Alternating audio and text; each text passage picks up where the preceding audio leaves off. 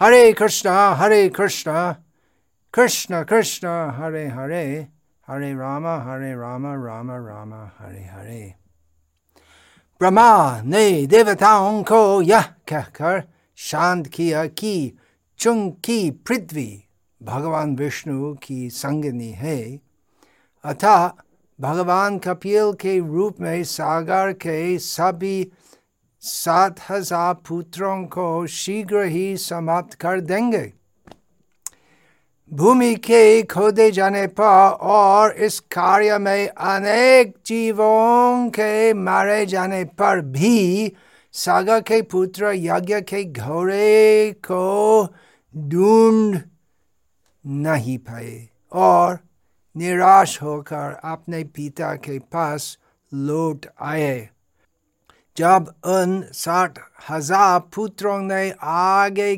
किए जाने वाले प्रयास के विषय में अपने पिता से पूछा, तब राजा ने आज्ञा दी कि कि जब तक घोड़ा न मिले, भूमि को और अधिक खोदना जारी रखो।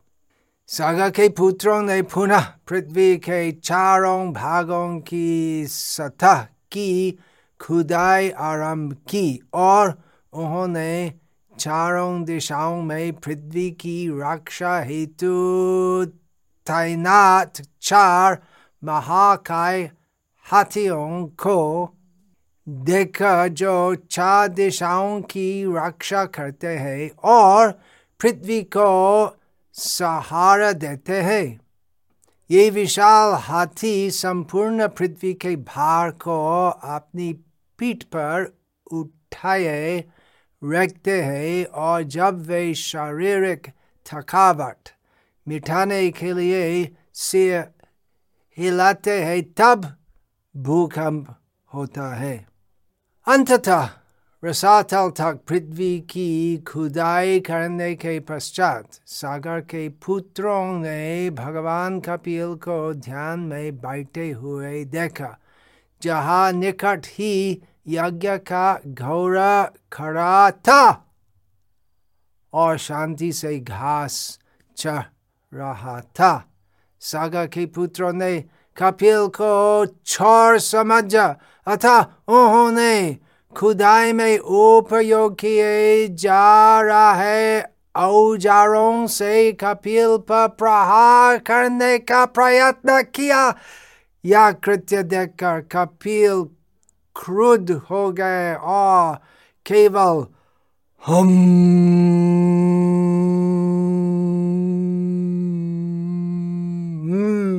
मंत्र के उच्चारण से ही उन्होंने सागर के सात हज़ार पुत्रों को भस्म कर दिया दीर्घ काल तक जब पुत्र लौट कर नहीं आए तब महाराज सागा ने अपने पुत्र अंशुमान को उन सात हज़ार पुत्रों एवं यज्ञ के घड़े को ढूंढ लाने के लिए कहा अपने पिता के अनुजों के मार्ग का अनुसरण करते हुए वह उनके द्वारा खोदे गए स्थान तक पहुँचा।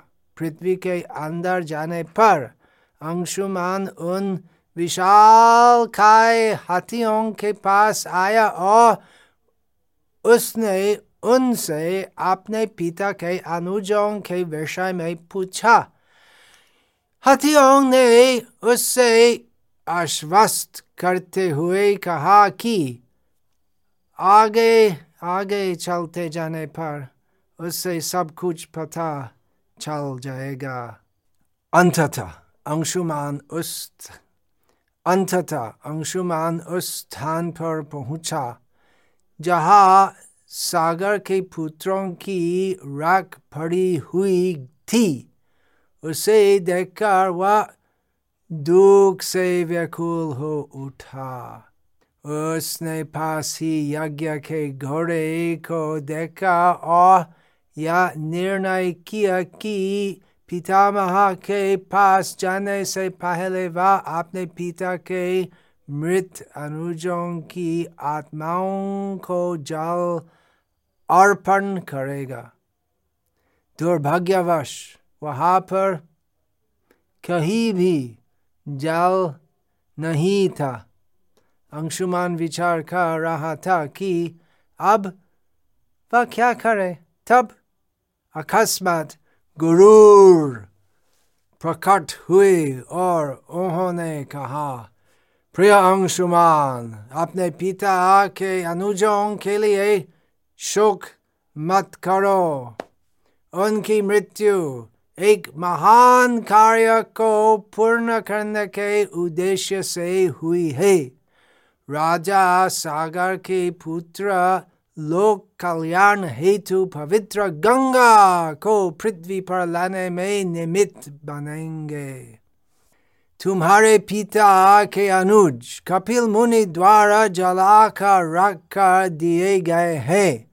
जब उनके अवशेष गंगा जल से धुलेंगे तब उन्हें स्वर्ग की प्राप्ति होगी। अब इस घोड़े को लेकर अपने पितामह के पास चले आओ, जिससे यज्ञ का कार्य पूर्ण हो सके। घोड़े के वापस आने पर महाराज सागर ने सफलतापूर्वक यज्ञ को पूर्ण किया। गुरुर द्वारा की गई भविष्यवाणी को अंशुमान से सुनकर राजा सागर गंगा को पृथ्वी पर उतार लाने के प्रयासों में लग गए। किंतु लक्ष्य प्राप्ति से पूर्व ही राजा की मृत्यु हो गई। अपने पितामह की मृत्यु के पश्चात अंशुमान ने कुछ समय तक राजा पर शासन किया तत्पश्चात सिंहासन अपने पुत्र दिलीप को सौंपकर एवं स्वयं गंगा के पृथ्वी पर उतार लाने की आशा में तपस्या करने वे वन को चले गए अपनी मृत्यु के पश्चात अंशुमान स्वर्ग में गए किंतु गंगा को पृथ्वी पर उठा लाने की उनकी इच्छा अपूर्ण रह गई। गंगा गंगा देवी लाना महान कार्य है। कहीं पीढ़ियों के महान राजों का प्रयत्न के पश्चात संभव था। ये सब महान, महर्षि, राजा का प्रयत्न से हम आसानी से गंगा के पास जाकर गंगा देवी से उनका पवित्र जल ले सकते हैं। दिलीप ने भी गंगा को पृथ्वी पर लाना चाहा, किंतु इच्छा पूर्ण होने से पूर्व ही उनकी भी मृत्यु हो गई। तब दिलीप के पुत्र भागीरथ राज्य के उत्तराधिकारी बने और उसी प्रकार से उन्हें भी गंगा को पृथ्वी पर अवरोहित करने हेतु तप करने की इच्छा हुई। चूँकि उनका कोई पुत्र नहीं था, अतः शासन मंत्रियों के हाथ में सौंप कर वे वन को चल दिए भगीरथ महाराज के एक सहस्र वर्ष तक तपस्या करने के पश्चात ब्रह्मा प्रसन्न हुए राजा को वरदान प्रदान करने हेतु ब्रह्मा देवताओं सहित प्रकट हुए महाराज भगीरथ ने ब्रह्मा को प्रणाम किया और प्रार्थना की कृपया आप यह प्रबंध करें कि मेरे पूर्वज राजा सागर के पुत्रों को गंगा जल की प्राप्ति हो साथ ही कृपा करके मुझे पुत्र प्राप्ति का वरदान दे ब्रह्मा ने कहा मैं तुम्हें यह वरदान देने के लिए उद्यत हूँ किंतु पृथ्वी अकेले गंगा के अवरोह का भावाहन करने में असमर्थ है। क्या उपाय है? तुम, शिव शिव से यह प्रार्थना करो कि गिरते हुए जल के वेग को वे सहन करें, क्योंकि ऐसा कर पाने की शक्ति ही में है। जय महादेव फिर भगीरथ महाराज का तपस्या करना पड़ता था शिव को प्रसन्न करने का निर्णय लेकर महाराज भगीरथ कठिन तपस्या करने लगे एक वर्ष तक पैर की एक अंगुली पर मूर्तिवत स्थिर खड़े रहे तब शिव प्रसन्न होकर उनके समक्ष प्रकट हुए। जब महाराज भगीरथ ने अपनी अभिलाषा व्यक्त की, महादेव गंगा जल के प्रवाह के वेग को अपने सिर पर वहन करने हेतु सहमत हो गए। गंगा देवी आ रही है। धीरे धीरे आ रही है। किस प्रकार गंगा देवी को लाना बहुत विशाल वृतंत बहुत विशाल वृतंत है। परंतु जब गंगा देवी आई, उनका वेग मंद नहीं था। सुनिए, तत्पश्चात शीघ्र ही गंगा स्वर्ग लोक से पृथ्वी पर अवरोहित होने लगी। दृश्यावलोकन हेतु, अर्थात देखने के लिए सभी देवता एकत्रित हो गए। किंतु जब गंगा देवी ने देखा कि शिव उन्हें अपने शीश पर धारण करने हेतु तत्पर है, तब उन्हें लगा कि उनके स्पर्श से वे दूषित हो जाएँगी। गंगा देवी ऐसा सोच रही थी कि मैं गंगा हूँ, मैं पवित्र हूँ और शिव शिव शिव अपवित्र है। हम्म इस प्रकार गंगा देवी के घृणा के भाव को देखकर शंका अपमानित हुए। स्वाभाविक है। प्रतिक्रिया स्वरूप उन्होंने क्रोध में गंगा को पकड़कर अपनी जटा में छुपा लिया और पृथ्वी पर गंगा के अवरोह में अवरोध उत्पन्न कर दिया। ओह भगीरथ महाराज कितने कष्ट में गंगा देवी को पृथ्वी पर अवरोहित करवाया और अभी शिव जी भगवान की जटा में फंस गए अभी क्या करना है और भी तपस्या करना पड़ेगा कल युग में तपस्या करने से ज़्यादा कल्याण नहीं होते। आजकल कल युग में हमें सिर्फ़ हरे कृष्ण हरे कृष्ण कृष्ण कृष्ण, हरे हरे हरे राम हरे राम राम राम, हरे हरे, कीर्तन करने से सब प्रकार का तपश्चर्य का फल आसानी से प्राप्त हो सकते हैं।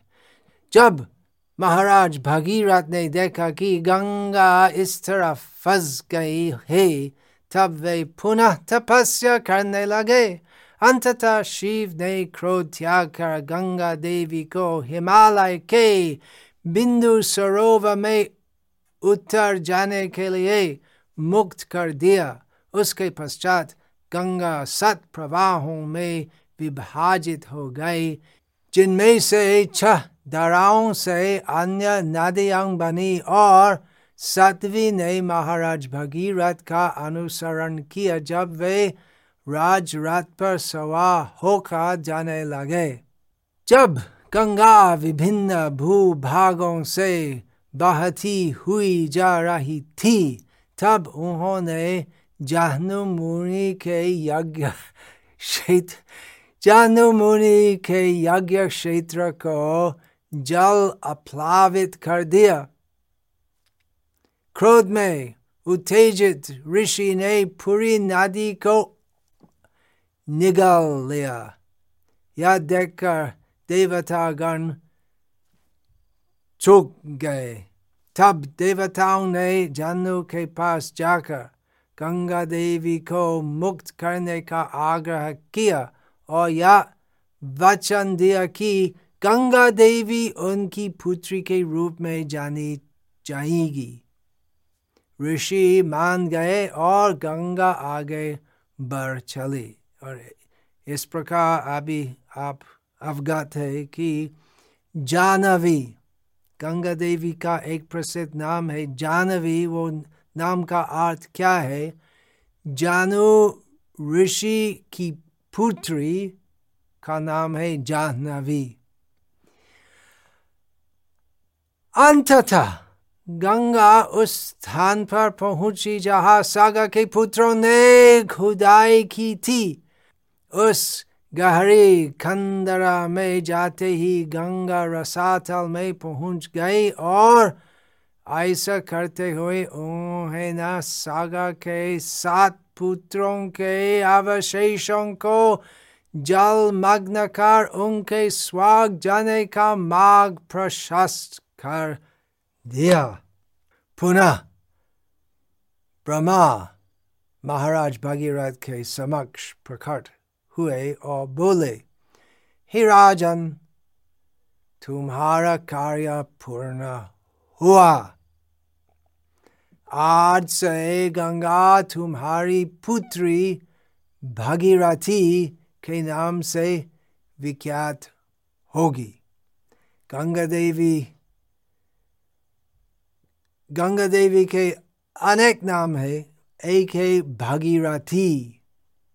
विशेषकर वो गंगा जो पश्चिम बांग्ला में आती है, वहाँ पर भागीरथी कहलाती है। मायापुर नवद्वीप के पास जो आते हैं गंगा, वहाँ पर उनका नाम है भागीरथी।